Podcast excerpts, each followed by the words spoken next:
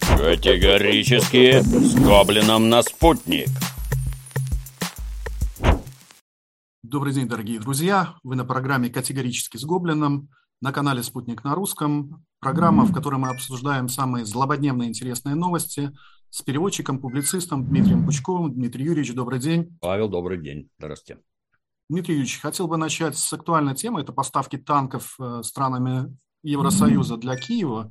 Началось с того, что Варшава э, Берлину сказала о том, что если они не поставят леопарды, то Германия окажется в международной изоляции. Это вообще смешно, да? То есть где Варшава, а где Берлин.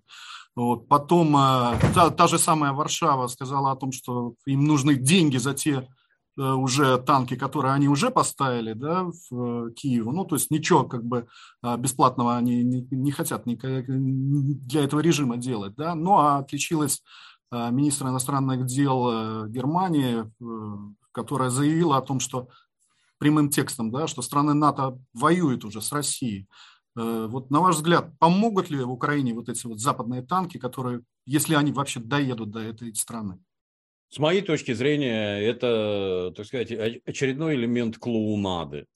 Все давно решено оружие этой самой Украине будут поставлять такое, какое считают нужным. Вот увидите, сейчас они танки поставляют, следом они начнут поставлять истребители и бомбардировщики под все эти сказки, что Украина обороняется. И поскольку она обороняется, то танки это больше не наступательное вооружение.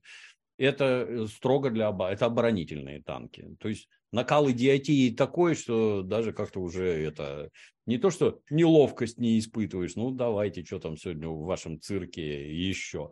То, что они там выступают с какими-то, это, вот мы тут Германию, понимаешь, подвергнем астракизму. Это под руководством США продолжается обезжиривание Германии которая что-то там немножко закривлялась, закривлялась, ой, мы даже не знаем, ой, мы, наверное, не разрешим танки продавать, хоп, удавку затянули потуже и все разрешили. Да, и поляки танки поставят, а вы и поставите другие.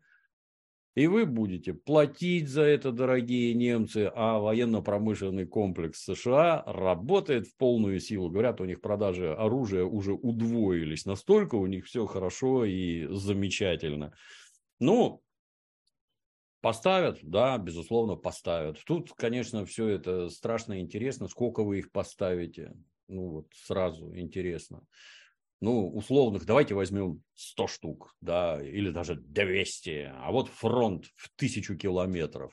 200 танков там как? Они сильно заметны или не сильно? Ну, это что-то решает, вот это вот количество танков? Ну, для военно-промышленного комплекса США, безусловно, решает. Они на этом наживутся и на 200. И в военном-то плане как?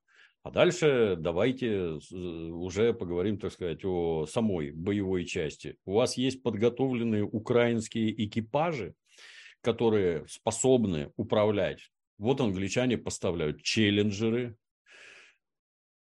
немцы и те, кто к немцам причастен, поставляют леопарды, американцы поставляют Абрамсы. Я вот когда в советской армии служил, вот у нас было, было там две основные разновидности автомобилей, ЗИЛ-130 и ЗИЛ-131, где подавляющее большинство деталей взаимозаменяемые, что резко облегчает все проблемы с ремонтом. Все это заменяется. А детали от Челленджера, они к Леопарду подходят? Нет? Нет. А починить люди, которые чинят леопарды, они могут починить Челленджера или Арм, а, Абрамс? Я вас уверяю, нет.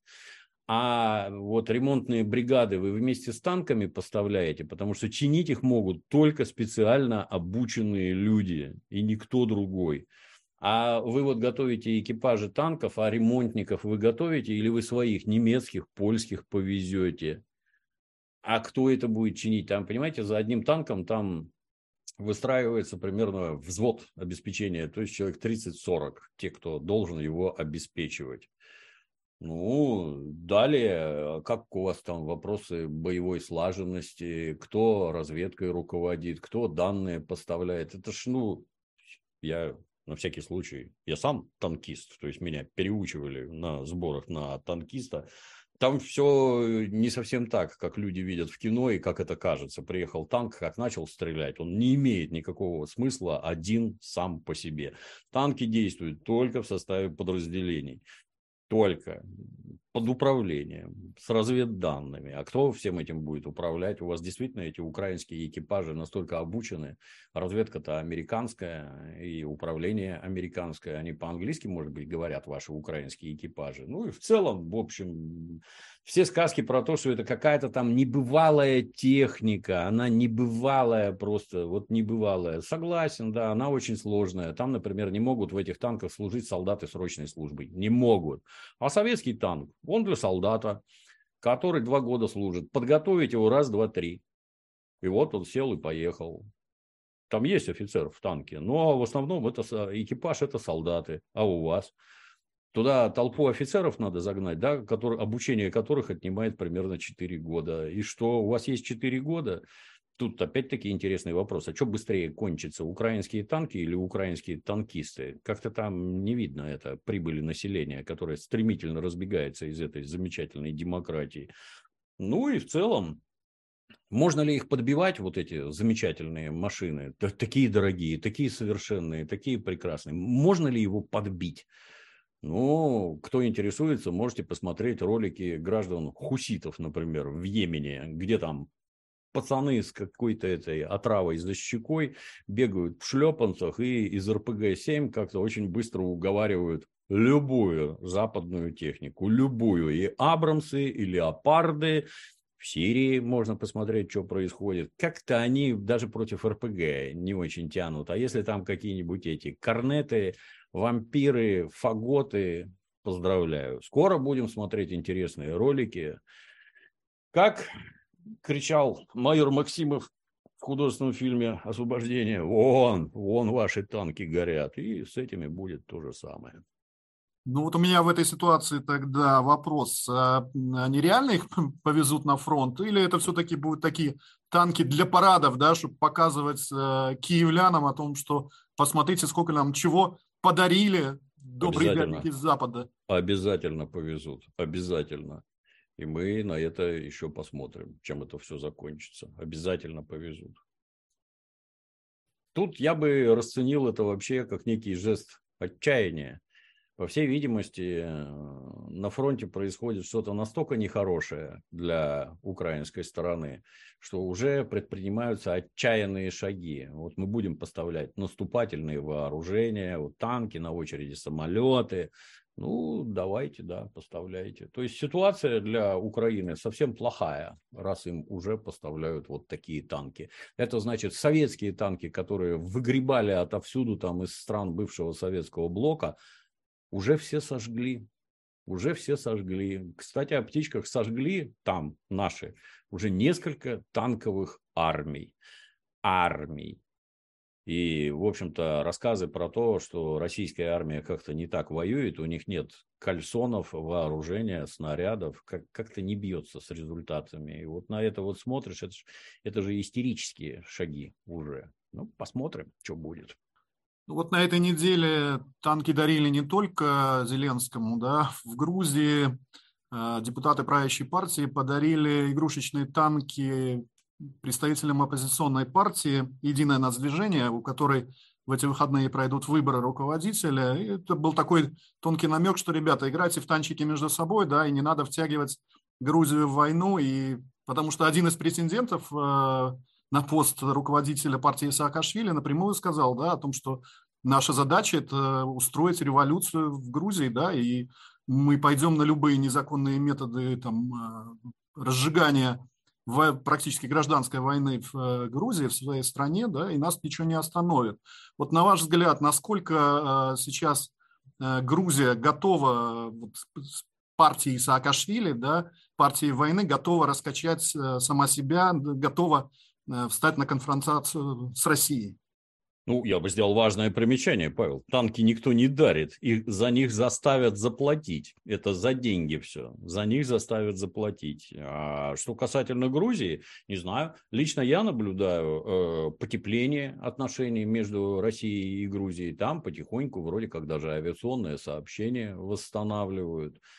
Скоро, возможно, посольствами обменяемся. Мы же вроде там выводили кого-то. Я вижу потепление. А почему потепление?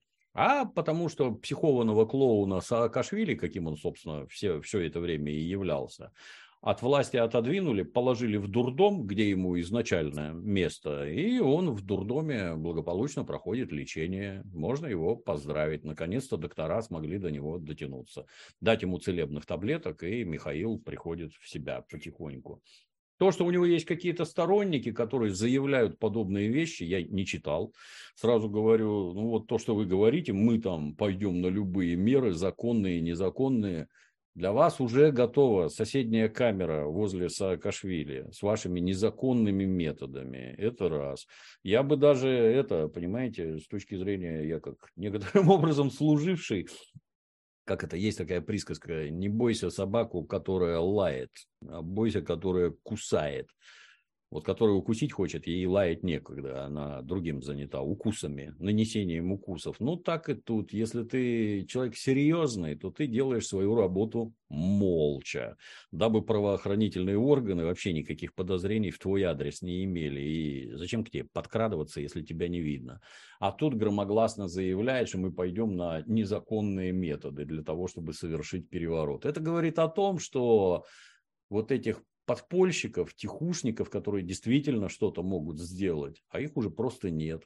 А вот это вот вопль отчаяния. А мы тут такие, мы тут крутые. Нет, вы не крутые. Раз вы это говорите вслух, значит, все у вас плохо. А говорите вы это просто для своих заокеанских работодателей, которые дают вам деньги. Вы изображаете, о, посмотрите, мы тут как выступили-то, как остро, жестко. Мы вот, понимаешь, тут такое сказанули, все обалдели. Ну, да, я считаю, что обалдеть должна грузинская полиция и крепко этими персонажами заняться. А заокеанские работодатели, ну что, наберут дураков по объявлениям, а теперь вот возись с ними.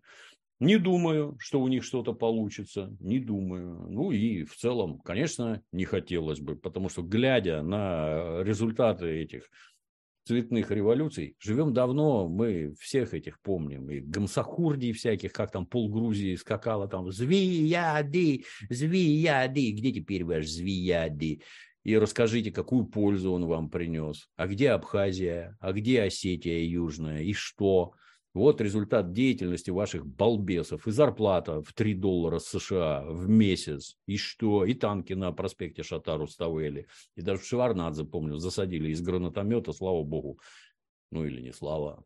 Мерседес крепкий оказался, что не туда попали. И что, какое счастье это вам принесла эта независимость, какое счастье вам принесли эти идиотские цветные революции, чего, где, как а никакого толку. Но нет, давайте еще одну устроим. Мало, давайте еще одну устроим. Еще один переворот. Идиоты, натуральные идиоты. Грузинов жалко. Грузины прекрасный народ, всю жизнь дружили, а тут теперь вот такое.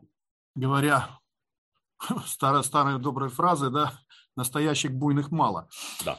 А, ну и вот в продолжение а, про собаку, которая лает, да, здесь а, Евросоюз собрался вводить очередной санкционный пакет, да, я уже там не знаю, какой по счету, что они туда собираются включить, непонятно, но здесь они э, что-то новенькое, да, решили придумать, что расширить этот пакет не только на Россию, да, но и на соседнюю Беларусь. Вот на ваш взгляд, э, насколько вот это может еще зацепить, да, и наших соседей?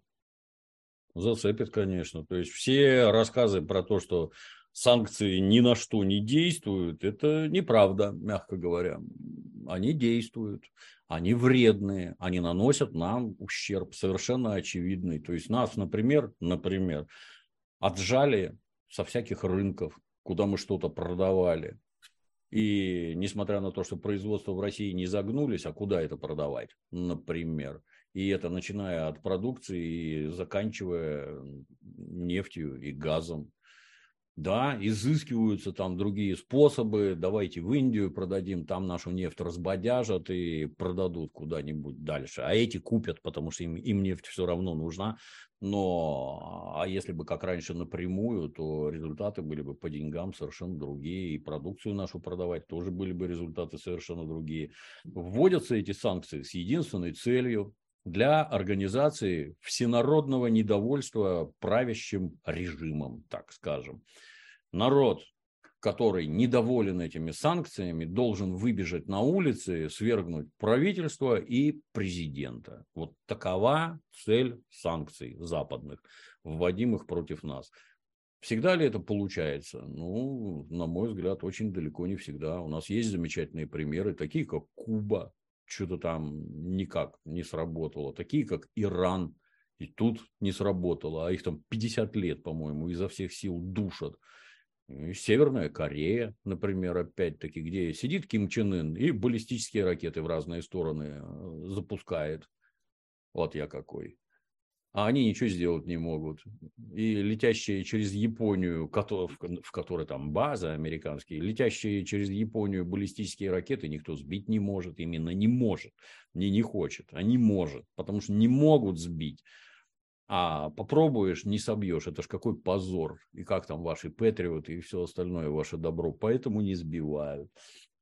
Ну, тем не менее, я повторюсь, санкции, они действенные, да, они действительно вредят экономике, и вредят очень сильно. То, что наша экономика не разваливается, ну, наверное, заслуга наших экономистов, которых у нас население за такой явленный либерализм страшно ненавидит. Они такие либералы, всех давно пора может, они все-таки что-то правильно делают, раз экономика не разваливается и даже рост показывает в определенных аспектах? Ну, наверное, да. Белоруссии с этим делом будет сильно сложнее. В общем-то, на ней это, ну, как мне кажется, отражается гораздо сильнее вот, воздействие со стороны Запада. Ну, тут другое, как обычно. Вот мы союзники, и для белорусов открыт наш рынок, например. Совершенно спокойно торгуй с Россией. Ну да, у нас там нет Мерседесов, да, зато у нас есть танки Т-90, баллистические ракеты и все остальное. То, что надо для нашей общей независимости. Нас никто не может сокрушить военным путем. Отразится, да, отразится. Смертельно? Нет, категорически не смертельно. Все будут живы, здоровы, и Белоруссия, и мы. Еще мы делаем ракеты, а в области балета мы впереди планеты всей. И это тоже. А, на этой неделе э, у Зеленского качественно почистили там и его администрацию, и министерство, и так далее, но остались у него еще помимо Аристо еще люди, которые, так сказать, умеют э, удивить. Вот э, советник его офиса Михаил Подоляк здесь на днях заявил замечательную фразу о том, что, даже зачитаю, да, Украина по России удары не наносит, однако внутренняя эскалация войны в России неизбежна, и ударом будут подвержены такие города, как Москва, Санкт-Петербург и Екатеринбург. Вот Дмитрий Юрьевич, вот я даже не знаю, как э, оценить эти слова. Может, вы как-то прокомментируете это, подобного рода заявления? Абсолютно нормально. Идет война, там, как это ни называют, это все равно война.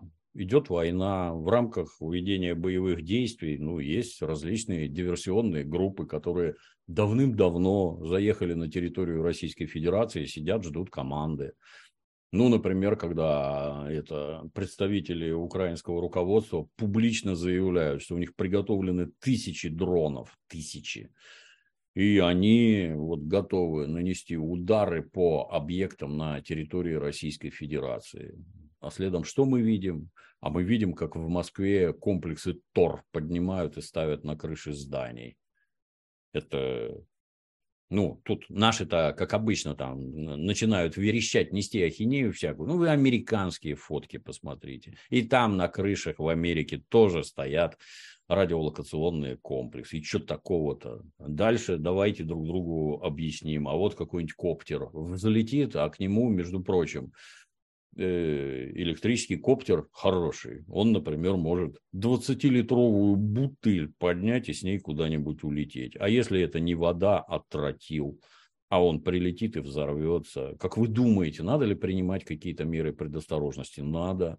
А значит, комплексы ТОР вообще должны на каждой крыше стоять. И это будет прекрасно. В Москве, Санкт-Петербурге и Екатеринбурге. Тут э, я бы с другой стороны немножко зашел. Знают ли об этом власти? Прекрасно знаю. Да. Федеральная служба безопасности на данный момент отлично работает, и всех этих дегенератов вылавливают пачками. Тут другой вопрос, а надо ли публично об этом сообщать? Я считаю, что не надо. Точно так, я как руководство ФСБ точно так же считаю. Потому что если начать это оглашать, ну, у граждан крыша съедет на бок. Ой-ой-ой, какой ужас, это сколько же их? Много, много.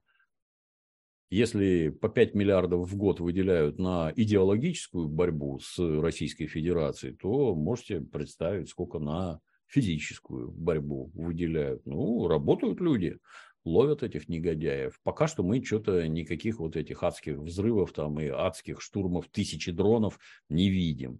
То, что там ближе к украинской границе, там идут обстрелы Белгорода и прилежащих, так сказать, населенных пунктов, это отвратительно, но это все-таки не Москва согласитесь.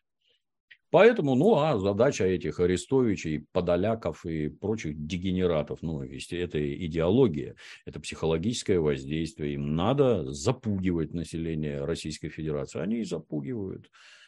Вот как-то так. Мобилизация на Украине, да, здесь э, то, тоже в интернет просто взрывается уже роликами, как э, хватают этих бедных мужиков на улицах, тащат э, в машины, да, с последующей отправкой горячие точки. Тут уже и венгры как бы возмутились о том, что э, венгерское меньшинство в э, Закарпатье практически выгребают пачками, да, и отправляют uh-huh. туда на фронт. Uh-huh. Ну и вишенка, я считаю, что, да, там Украина попросила своих западных коллег, да, чтобы они повысылали сбежавших своих э, мужиков, да, повысылали, ну и добрые Литва с Латвией мгновенно тут же сказали, да-да, мы как бы вам их поналавливаем и поотправляем. Вот, Дмитрий Юрьевич, что делать э, вот э, тем людям, которые, я не знаю, не хотят идти умирать за это, за эти клоунов, да, там, ну, за это правительство и за эти дурацкие идеи? Знаете, для меня это изначальная загадка. То есть, а вы что, это вопрос к украинцам, а вы что, действительно вот на полном серьезе рассчитывали и рассчитываете победить ядерную державу, но даже если обстановка на фронте сложится нехорошим образом для России, вы не думаете, что по нам, по вам нанесут конкретный ядерный удар. Такое вот в голову не приходит. Я в победу Украины я даже представить не могу. Такого физически не может быть. Хорошо, вот начались боевые действия, и люди побежали в разные стороны. Наиболее прошаренные, естественно, ринулись в Европу. Вот, вот если бы меня спросили, куда бежать, я бы сразу сказал, при всех твоих политических взглядах, неважно каких, может, ты вообще там отмороженный бандеровец, чтобы спасти твою шкуру, бежать надо в Российскую Федерацию, только в Российскую Федерацию. Не из Мариуполя в Харьков, где скоро будет то же самое, что в Мариуполе, а в Российскую Федерацию. Там нет войны и не будет. А вас как я считаю, никто в армию призывать не станет. Вы граждане другого государства, с которым ведутся боевые действия, вас никто трогать даже не будет. Сиди, работай, заботься о жене, о детях. И это разумное решение. Нет. Ну, в Европе-то жирнее, они что туда так стремились, так стремились. О, они убежали в Европу такие хитрые прямо, они такие умные. Ох, этот хохол, это вообще такой сообразительный, такой пронырливый. Раз, и всех уже ловят и высылают обратно на мясо куда-нибудь под этот, под Бахмут и еще куда-нибудь. Давайте, где у них там, по слухам, уже 25 тысяч человек погибло. Просто э, вопрос, за что, уже, по-моему, даже не стоит. Зачем, елы-палы, зачем вы в это лезете? Бежать надо, бежать без оглядки сразу и на территорию Российской Федерации. Ну вот вы в Европе, а теперь вас эти Жирно жили, да, а теперь вас эти европейцы переловят и отправят обратно под следующий город, который будет штурмовать войска Российской Федерации. Там вас убьют. И если вопрос лежит в разрезе жизнь или смерть, ну, выбор, по-моему, очевиден. Инстинкт самосохранения, он, по-моему, вообще самый главный у живых существ. А вы такие умные, да, в Европу, ну, добро пожаловать обратно. А то, что выгребают э, венгров, например, Ну, не из Львова же элиту нации, этих скотов-бандеровцев, не из Львова же забирать. Вы что такое говорите? Как можно? Это же, как это у них там, генофонд, кровь. Вот как только услышишь про генофонд и кровь, сразу знай, перед тобой фашист. Не фашистов же отправ, отправлять подыхать, это уж семя, так сказать, нации. Нет, невозможно. Поэтому отправим венгров. И они из русскоязычных областей точно так же. В первую очередь их загребают. Ну, как, когда Мариуполь они захватили, а туда некоторые граждане особо разумные, например, из донецкой милиции убежали в Мариуполь. Ну, вот там их там по-быстрому переловили, и в первую очередь их воевать.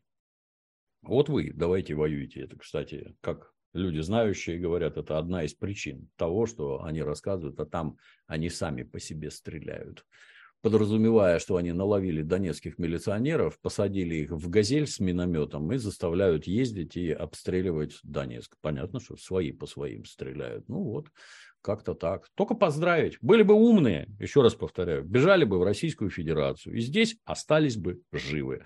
Барахло, не переживайте, но живете еще. Но теперь советы давать уже поздно. Кто не послушал, тот проиграл. Ну, говоря о Прибалтике, здесь Эстония опять отличилась, да, то есть они э, приняли решение сократить штат посольства и, э, так сказать, посол России должен покинуть Эстонию до 7 февраля, но тут это еще ладно, какие-то там дипломатические, но здесь они решили расширить свои территориальные воды, да, вплоть до Финляндии, и таким образом попробовать лишить Россию выхода в нейтральные воды, там, допустим, из Ленинграда в э, Калининград и так далее. Вот э, что это вообще за новости, да, что из Сирии мы вот здесь придумаем, там, своим э, парламентом утвердим, и, значит, наши воды будут от сих до сих и аж до Финляндии, и никакое здесь российское судно не пройдет. Ну, это такие верноподданнические телодвижения, как это шакал табаки, заглядывая в глаза Шерхану.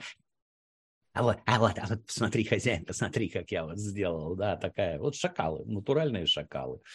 Тут вопрос, ну, хорошо, вы объявите, что вы закрыли проход для российских судов. То есть вы не закрыли, они же объявляют, не, не, они не закроют, они их будут проверять, эти суда. Ну вот российские суда до нейтральных вод пойдут с военными конвоями. И что вы сделаете? У вас там э, пограничная охрана, это три надувных лодки. И что вы сделаете, когда там какой-нибудь корвет вылезет? Что вы сделаете? Ответ. Ничего. И корабли пройдут. И что? Дальше-то что? Для чего такие заявления делаются? Ну, вот верноподданнические заявления. Посмотрите, как мы против России. Посмотрите, хозяин, я правильно сейчас гавкнул, понимаете? Это как в анекдоте про лягушонка, знаете, такой, как лягушонок к рыбаку подплывает, сел рядом, можно я рядом посижу. Анекдот нецензурный, но конечная фраза, Иван Иванович, я все правильно сказал. Да, вот шавка и шакал. Ничего у них не получится. Другое непонятно. А правда, что мы с этой Эстонией торгуем? А правда, что мы в Прибалтику поставляем электричество или в какую-нибудь Финляндию? Правда? А правда, что там транзит до сих пор через них идет? Это что, у нас государство это какой-то бизнес-проект, что ли, в рамках которого кто-то зарабатывает деньги? Я считаю, это отсутствие политической воли. Все электричество туда должно быть выключено, транзит остановлен, предприятия закрыты. До свидания. Посмотрите, что происходит в какой-нибудь Европе и Финляндии. Там никого не интересует ни немецкий, ни финляндский бизнес, никого не интересует. Вот санкции, закрылся и ушел с территории Российской Федерации. Если против нас такое, а почему мы в ответ не делаем то же самое? Мы что там, хотим вот этим людям, которые поставляют леопарды на Украину, из которых убивают наших солдат, мы этим людям хотим показать, что мы надежные торговые партнеры, и мы свято исполняем обязательства по поставке электричества, по-моему, это безумие какое-то. Уже давным-давно пора дернуть все рубильники, все это прекратить. Ну, посмотрим, как вы там, без нашего электричества, без нашей нефти, без нашего газа. Вообще в ноль все вырубить. Я так считаю. Э, оставаясь в теме Прибалтики, здесь э, Литва повеселила, да, то есть э, с одной стороны Европейский суд по правам человека заставил их признать о том, что сказка с сюжетом ЛГБТ, да, то есть детская сказка с сюжетом ЛГБТ, это абсолютно нормально для страны, и Литва обязана такие сказки писать, печатать. Это ее когда-то там написала уже покойная литовская сказочница.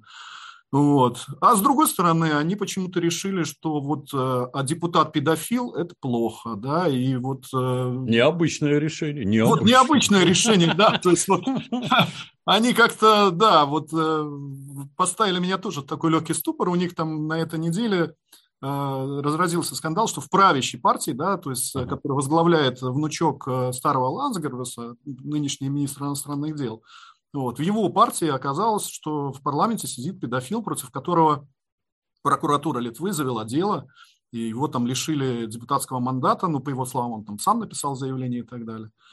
Вот. И еще одна новость такая же с педофилами, только уже а, литовско-американскими, там а, президент Литвы подписал м, указ об отзыве ордена, который они когда-то в главе Нижней палаты США, Конгресс США вручали да, там, за поддержку вступления Литвы в НАТО, который тоже оказался педофил. Вот э, такие какие-то вот а, двоякие, да, то есть с одной стороны вы должны там ЛГБТ-сказки у себя печатать и раздавать там э, каждому ребенку, а с другой стороны у вас почему-то депутат-педофил это как-то не, не очень. Вот как вы можете такой двоякий, да, европейский подход как-то это не по-европейски, я бы сказал. Вот совершенно не по-европейски. То есть это лживые твари первонаперво. Я как-то это, будучи некоторым образом причастным там к так называемой пенитенциарной системе, мне всегда было очень интересно под эти ужасы про всякие гулаги, которые там нагнетал Солженицын. Мне все время было страшно интересно, а у них-то там как? Вот как у этих замечательных людей. Вот была у них, например, такая тюрьма Алькатрас, куда они свозили там наиболее, так сказать, там, ну, это, во всяком случае, озвучивалось, что это особая тюрьма, образцово-показательная для особо отличившихся негодяев.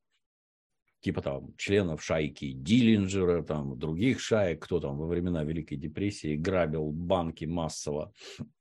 Вот попутно, кто, кто же там сидел на эти, там, я уж не помню, там 300 посадочных мест. Ну, вот большинство, например, из заехавших, заехавших по первости были крайне яркие персонажи, типа Аль Капоне, которого за неуплату налогов посадили. За бандитизм посадить не могли, потому что вся полиция была продажная, и все судьи были куплены. Не могли посадить. Вот за неуплаченные налоги Аль Капоне.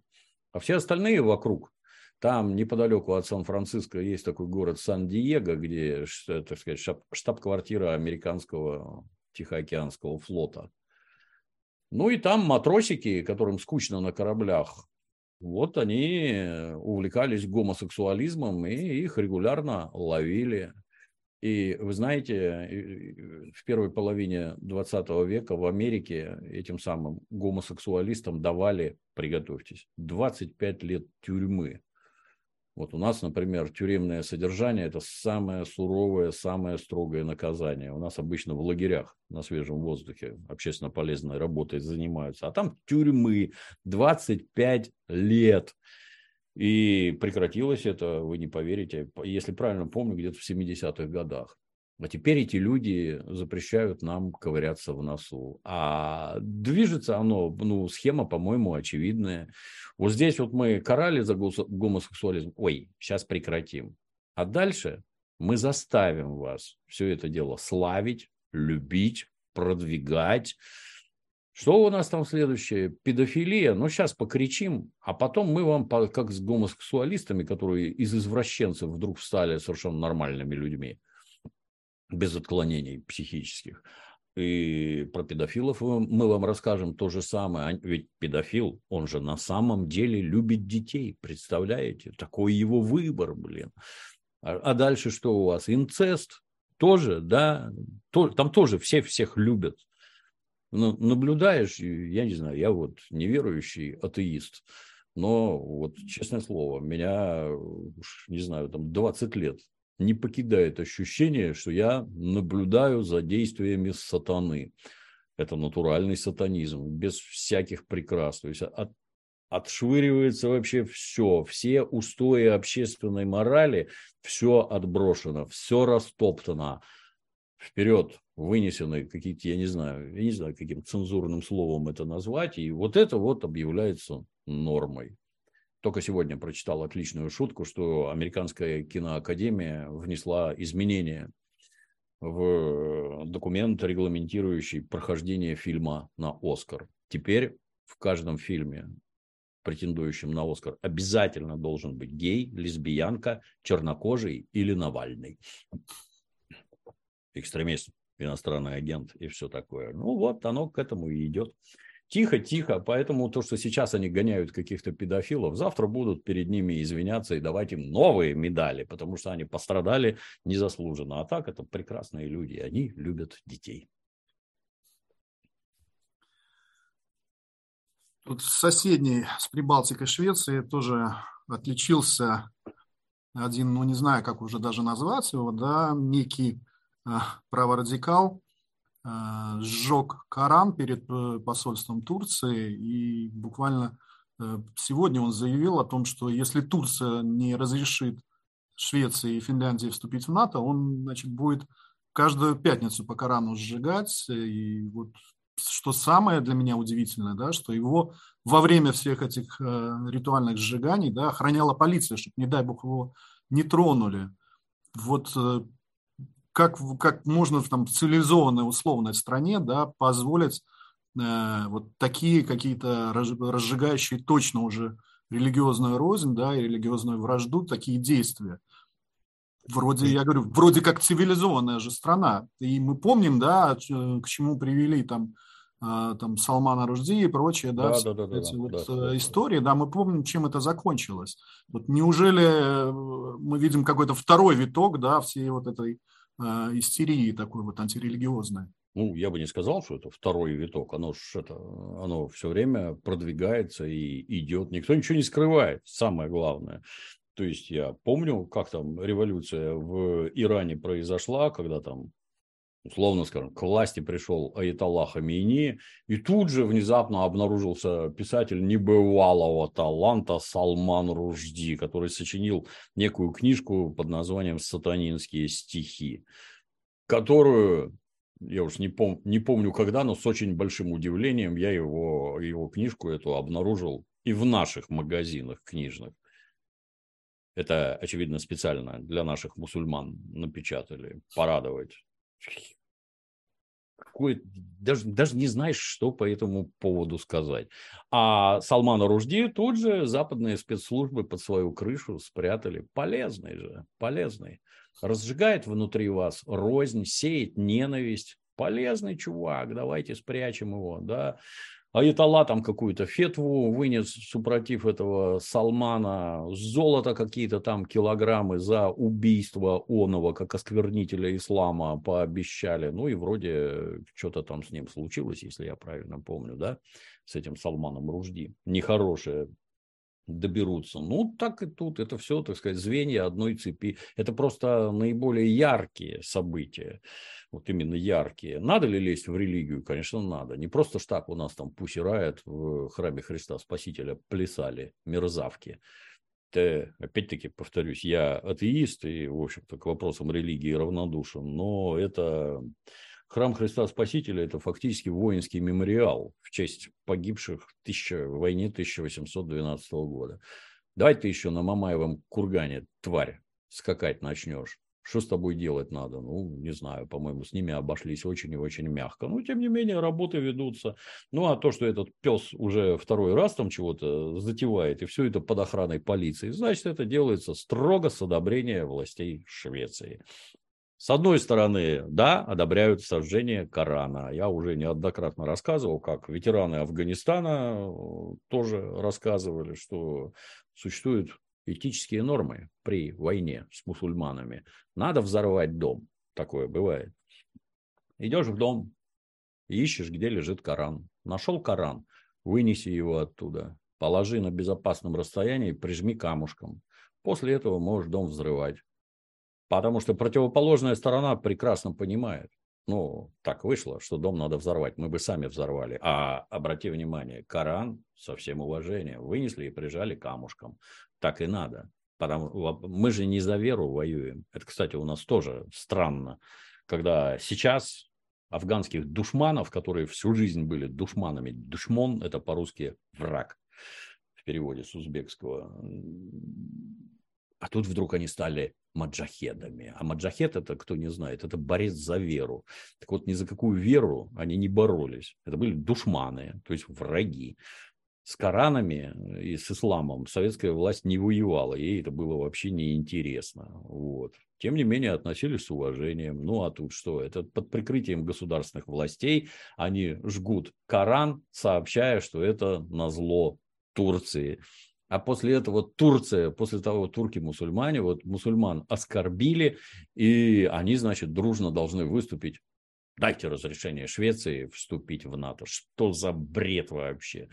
То есть это просто уверенные, продуманные попытки сеять религиозную рознь. Ни, ни на какие политические решения этот бред не повлияет. Я, кстати, не заметил, чтобы турки в ответ на это собрались и побежали бы жечь Библии. Вот у турков как-то ума гораздо больше, чем у шведов. Но нет, это как раз ум, направленный в другую сторону, на разжигание ненависти. Молодцы, настоящая европейская держава. Вот настоящий поступок, так сказать, взвешенный, высококультурная нация, прекрасно экономически развитая. Ну вот вам, пожалуйста, как доходит до дела, так вот так. Здесь э, президент Молдовы отличилась очередной раз, да, и в, в одном из интервью сказала о том, что, ну, как бы пора уже, наверное, и Молдове подумать о вступлении в НАТО, да, это вот в стране, в которой нейтралитет прописан в Конституции. Угу. И... Но она ее не читала, наверное, это ни к чему абсолютно для президента. Да, я вот думаю, что, наверное, Конституции Молдовы точно нет, потому что она-то гражданка Румынии. Да, да, да. Вот, да, то есть, э, на ваш взгляд, э, вот, может, иногда-то хоть надо со своим народом советоваться? Нет, зачем? И вообще, как бы, куда, куда она вот тянет, да, страну? Она что, не понимает о том, что э, вот, да, даже собственный народ не хочет никуда, да, он хочет спокойно жить, тихо, мирно, как бы, и не, не вытягивая никуда там им бы со своим Приднестровьем разобраться. Все сказки про демократию – это сказки. Работает оно все совершенно не так. Сказки про демократию нужны для того, чтобы сокрушать вражеские государства. Вот приходит США куда-нибудь, в Россию, например, и говорит, мало у вас демократии. А русские, так сказать, осененные идеями либерализма, а как правильно-то? Правильно, это выборы из двух и более кандидатов. А это действительно решит все вопросы, абсолютно все. Но надо начать с другого. Во-первых, вот у вас какой-то КГБ, как известно, организатор ГУЛАГов и расстрелов 100 миллионов человек. Вот его, этого КГБ, быть не должно. Это раз. Второе у вас какой-то МВД еще есть, уж какая-то гигантская организация там, с какими-то войсками, дивизией Дзержинского, ВВ, чуть это все надо уничтожить, потому что это противоречит идеалам демократии. И плюс у вас какая-то чудовищная армия, да еще и ядерное оружие. Ядерное оружие надо ликвидировать, танки ваши надо распилить, и тогда вот вы уже начнете движение к демократии. Ну, то есть на пальцах объясняем. Сначала вы сокрушите все, все механизмы и столпы государственности, то есть спецслужбы, МВД, армию, а после этого, ну, берите вас тепленькими. В этом суть демократии и демократизации. А когда вы, оглядевшись вокруг, скажете, елы-палы, мы же все сломали, а то, что вы говорили, оно не работает. Ну, а вам ответил, что вы такое говорите? Посмотрите на США. У нас работает. Это вы сами идиоты. Не можете нормально жить как люди. Возможно, вы унтерменши и поэтому не можете организоваться. А демократия прекрасна. Посмотрите на США. То есть это все ложь. А зависит ли что-то от населения? Вот, например, в Финляндии совсем недавно 80% населения страны было против вступления в НАТО. И это достаточно долго длилось. Такое мнение держалось. А сейчас наоборот, 80 за. А почему? А потому что проплаченные твари, которые стоят у руководства страны, это, это элитка финская, она из соображений личной выгоды продвигает то, что им говорят Соединенные Штаты. Вот давайте, вступайте в НАТО, вступайте, да. Вот вы от потери русских туристов Финляндия теряет, говорят, 2 миллиарда евро в год от того, что русские перестали ездить в Финляндию. 2 миллиарда. Для страны с населением в 5 миллионов человек это гигантские деньги. А что вам с Запада говорят? А с Запада говорят, ничего-ничего, сейчас вот мы вам там субсидии, сейчас мы это, сейчас вам то. Ну хорошо, а вся торговля с Россией заглохла, а все совместные предприятия закрыты. И кто от этого претерпел-то? Естественно, финны, население. Эти придурки-то наверху, они при деньгах, с ними ничего не будет. Они потом в Майами жить уедут, мемуары писать, как Маннергейм. А вы тут останетесь. Ну и хочется задать вопрос этой самой Санду. Как только ты в НАТО вступишь, так на твой Кишинев сразу нацелят ядерные заряды. Прилетит русская ракета, жахнет там, я не знаю, 8 мегатонн, и что останется от твоего Кишинева? А ты жителей Кишинева спросила, они хотят, чтобы на них были нацелены русские ядерные ракеты или не хотят? То есть, если проводить опросы, вы сразу узнаете, что они вообще ничего не хотят. Нет, не надо. Категорически ничего. Будут ли их слушать? Нет. Эта тварь наведет русские ракеты на Кишинев, ну, если и дальше так пойдет, да, наведет. Будет ли ей благодарен молдавский народ? Да его и, и про благодарности никто не спросит. Как не спрашивают, чего они хотят, так не будут спрашивать, довольны они или недовольны. Потому что демократия работает не так. Вот. Ну, тут из Европы перенесемся, предлагаю перенестись в Австралию, да, там проходит э, сейчас теннисный турнир э, Большого шлема, Australian Open. И вот местные организаторы, конечно, тут тоже повеселили.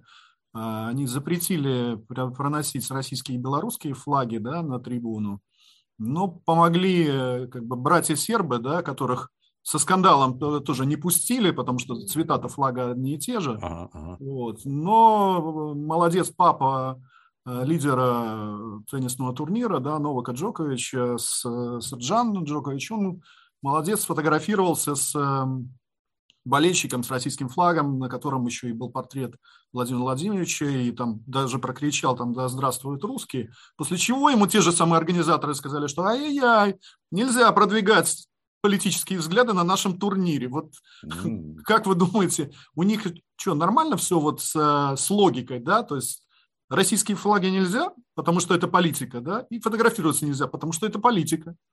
Какая дерзкая выходка. А? Вот флаг Владимира Владимировича, выкрики какие-то, дерзкая вылазка просто. Идеологическая диверсия, я бы сказал. Не, ну молодец, я считаю, вот молодец, то есть ну, достойно. Ну да, конечно, это не площадка там для политических заявлений, безусловно, да. Только почему-то украинские флаги, наверное, можно проносить, конечно. да, а российские нет, нельзя. Это вот нарушение всего на свете. Я понять не могу, а зачем мы туда ходим?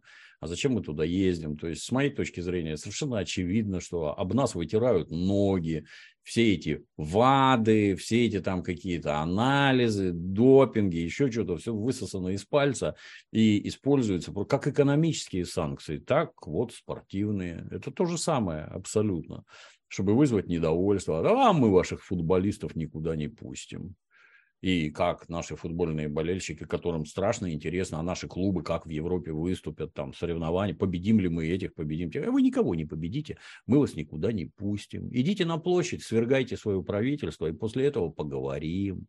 Ну, зачем в этом участвовать, я, честно говоря, не понимаю. Вот нас китайцы позвали на свои какие-то игры. Я бы вот сразу сказал, а за ними будущее вот за китайцами будущее и за Азией. Как только мы посмотрим на Китай, где полтора миллиарда, а рядом какая-нибудь Малайзия, я не знаю, там миллионов пятьсот человек живет. Все люди живут в Азии, ну, количественно. В Бангладеш народу живет больше, чем в Российской Федерации. И чего? Так, так там, наверное, и движуха гораздо сильнее Так там, наверное, это ж как, все пирамидой. Если внизу не очень хорошо играют, то наверху вот этот кусочек вверх пирамиды очень хорошо. Если у пирамиды такое основание, то хорошо играющих вот столько. А если вот такое, то вот столько. Ну, и завтрашний день, он в Азии, безусловно, поэтому надо дружить с азиатами. Да, там отличный футбол будет, и хоккей, и все на свете хорошее будет там. А поэтому идите вы лесом вместе со своими теннисными турнирами и всем остальным. До свидания. Мы с вами больше не общаемся и вообще, на мой взгляд, это давным-давно пора сделать. Дмитрий Юрьевич, ну и хотел бы, наверное, закончить нашу сегодняшнюю встречу. Да, в памятной даты 25 числа исполнилось бы 85 лет Владимиру Семеновичу Высоцкому. А, он так негласно запрещен на Украине, да, потому что они отлично понимают, кто слушает его песни, да, и с, о чем эти песни были. Вот, на ваш взгляд, э, о чем бы сейчас Владимир Семенович пел, да, и как бы он, не знаю, там, оценивал бы всю эту сейчас ситуацию, которая творится? Популярность Владимира, э, Владимира Семеновича Высоцкого, она теперь просто непредставима. То есть лично творцов такого масштаба я просто не знаю. Песни слушаю с детства, с раннего, наизусть знаю безумное количество. На любой случай в жизни есть цитаты из, из стихов Высоцкого. На любой абсолютно. То есть воздействие, я не знаю, лично на меня оказывал как никто другой. Вот настолько он суров и могуч был. Но я вам страшное скажу, что когда я вот про это думал, а что было бы, если бы он дожил до 90-х годов? Невозможно предсказать. Внутри этой тусовочки невозможно было оставаться в стороне от этого массового выливания помоев на родную страну. Невозможно единицы смогли сохранить себя как людей. Все остальные скатились в такое скотство, что даже говорить про это неприятно. Поэтому я страшное скажу. Слава Богу, что он не дожил, что он остался таким в нашей памяти, каким был. Ни до какого вот этого не прикоснулся, нигде он себя не проявил как какой-нибудь режиссер Глеб Панфилов, который при советской власти снимал там «Начало» и другие гениальные, безусловно, фильмы. А в демократической России он про Романовых снимает, Ивана Денисовича. Ты все предал, ты все продал вообще за то, чтобы сладко жрать и на мягком спать, ты предал все свои идеалы, ты всю жизнь свою предал. Это для меня отвратительно. Поэтому, что касается Высоцкого, то, наверное, слава богу, что он не дожил, и мы ничего этого не увидели, а остался такой, какой был. Благодарю вас, Дмитрий Юрьевич. Я напомню, что вы смотрели категорически с Гоблином программу на канале «Спутник на русском», в которой мы обсуждаем самые злободневные интересные новости с переводчиком, публицистом Дмитрием Пучковым. Дмитрий Юрьевич, благодарю вас и до новых встреч на «Спутнике». Спасибо, Павел. До новых встреч. Категорически с Гоблином на «Спутник».